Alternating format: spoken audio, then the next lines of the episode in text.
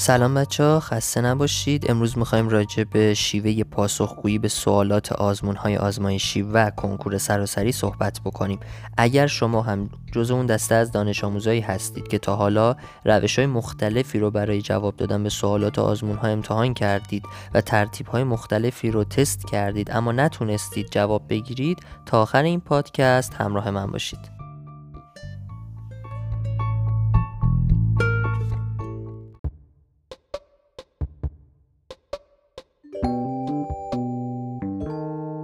خب خیلی از شماها حتما روش های مختلفی رو برای پاسخگویی به سوالات امتحان کردید. من امروز می‌خوام سه تا روش اصلی برای پاسخگویی به سوالات آزمون ها بهتون پیشنهاد بدم و راهکارهایی رو بگم که یاد بگیرید که کدوم یکی از این روش ها برای شما مناسب ترین روش خواهد بود. خب اولین روش پاسخگویی بر اساس ترتیب دفترچه آزمونه. خیلی از دانش آموزا بر اساس همون ترتیبی که توی دفترچه آزمون وجود داره به سوالات جواب میدن که خب این روش یه سری مزیت ها و یه سری معایب برای رشته های مختلف داره. اما اگه بخوایم به طور کلی صحبت بکنیم توی این روش دو تا درس خیلی آسیب می‌بینن. یکی درس زبان انگلیسی توی عمومی هاست. و دیگری درس شیمی توی اختصاصی ها برای بچه های ریاضی و تجربیه که چون دانش آموزا اکثرا زمان کم میارن این دوتا درس درصدهای پایین تری نسبت به بقیه دروس دارن و برای دانش آموزای تجربی که شیمی دومین درس تخصصیشون محسوب میشه این روش آنچنان روش خوبی نیست و باید به فکر روش های دیگه ای باشن اما مزیتی که این روش داره این هستش که درس ادبیات بین درس های عمومی و همچنین درس های ریاضی برای بچه های ریاضی و درس زیست شناسی برای بچه های تجربی جز اولین دروسی هستند که دانش آموز طبق این روش بهشون جواب میده و در نتیجه بازدهی این دروس به اندازه کافی خوب هست. روش دوم پاسخگویی بر اساس ضریب دروس هستش.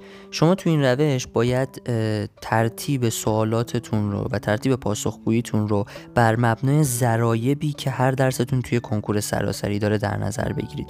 این روش برای دروس عمومی غالبا با همون ترتیبیه که توی آزمون ها براتون سوالات چیده شده. اما توی دروس تخصصی یه مقدار برای بچه های تجربی تغییر خواهیم داشت و توی این روش اولین درسی که دانش آموز جواب میده زیست شناسی هستش درس دوم شیمی هستش و درس سوم و چهارم ریاضی و فیزیک خواهند بود.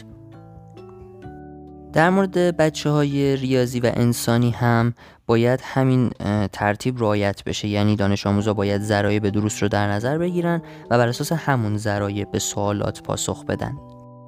خب یکی از مزیت هایی که این روش داره اینه که دانش آموزها درس های تخصصی تر و مهمتر رو زودتر از بقیه جواب میدن و در نتیجه درصدی که توی اون دروس میارن بالاتر خواهند بود و بازدهی بهتری توی اون دروس خواهند داشت. اما یکی از معایبی که به نظر من این روش داره این هستش که باعث میشه دانش آموز نسبت به دروسی که ذرایب کمتری دارن کم توجهی بکنه و به سوالات اون دروس به خوبی جواب نده و درصد کمی توی این درس ها بیاره. اما روش سوم که به عقیده من بهترین شیوه پاسخگویی به سوالات آزمون ها هست روش پاسخگویی بر مبنای علاقه و تسلط و مهارت دانش آموزه.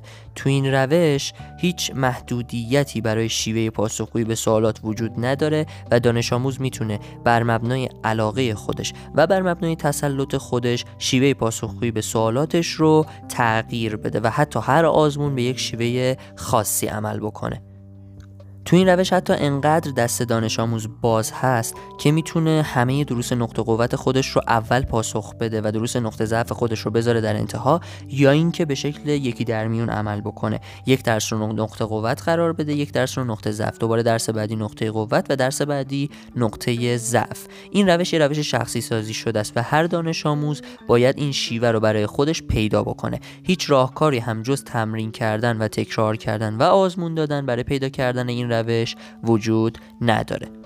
اگر به دوستای خودتون و اطرافیان خودتون دقت بکنید معمولا اون دانش آموزایی که آزمونهای بیشتری دادن و تو این قضیه تجربه بیشتری دارند خیلی راحت تر می‌تونن به سوالات جواب بدن و شیوه پاسخگویی به سوالات رو برای خودشون به شکل اختصاصی پیدا کردن. به طور مثال من دانش آموزی رو می‌شناسم که وقتی وارد دروس تخصصی میشه اول میره شیمی رو جواب میده بعد میاد زیست شناسی رو جواب میده بعد میره فیزیک رو جواب میده و در انتها ریاضی رو جواب میده.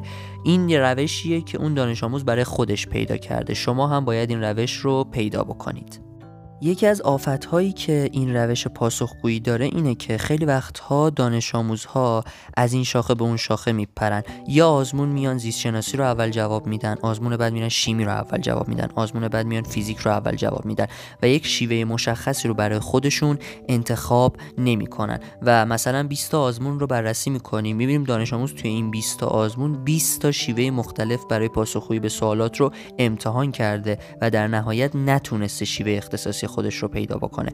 برای این کار بهتره که تو خونه تمرین بکنید و قبل از اینکه بخواید سر آزمون برید شیوه پاسخگویی به سوالات خودتون رو مشخص بکنید و توی آزمون هم طبق همون شیوه عمل بکنید. اینکه از این شاخه به اون شاخه بپرید و هر آزمون یک روش خاصی رو امتحان بکنید تا ببینید با آزمون خطا کدوم شیوه به درد شما می‌خوره باعث میشه که شما توی آزمون هاتون دچار آسیب بشید و روند آزمونیتون یه مقدار مشکل پیدا بکنه. پس به عنوان یه توصیه کلی چه برای آزمون های آزمایشی چه برای کنکور سراسری بهتره که شیوه پاسخگویی به سوالات خودتون رو از قبل مشخص کنید و این روش رو بارها و بارها تو خونه تمرین بکنید بعد تصمیم بگیرید که توی آزمون ها این روش رو امتحان بکنید. حتی در مورد کنکور سراسری هم باید توی آزمون های جمعبندی که حالا سه تا کانون داریم سه تا سنجش داریم باید این شیوه رو امتحان بکنید و اگر جواب داد توی کنکور سراسری هم طبق همون شیوه عمل بکنید. اگر شیوهی که دارید انجام می‌دید توی دو تا سه تا آزمون چهار تا آزمون نتونست جواب پس بده باید شیوه پاسخگویی به سوالات خودتون رو تغییر بدید.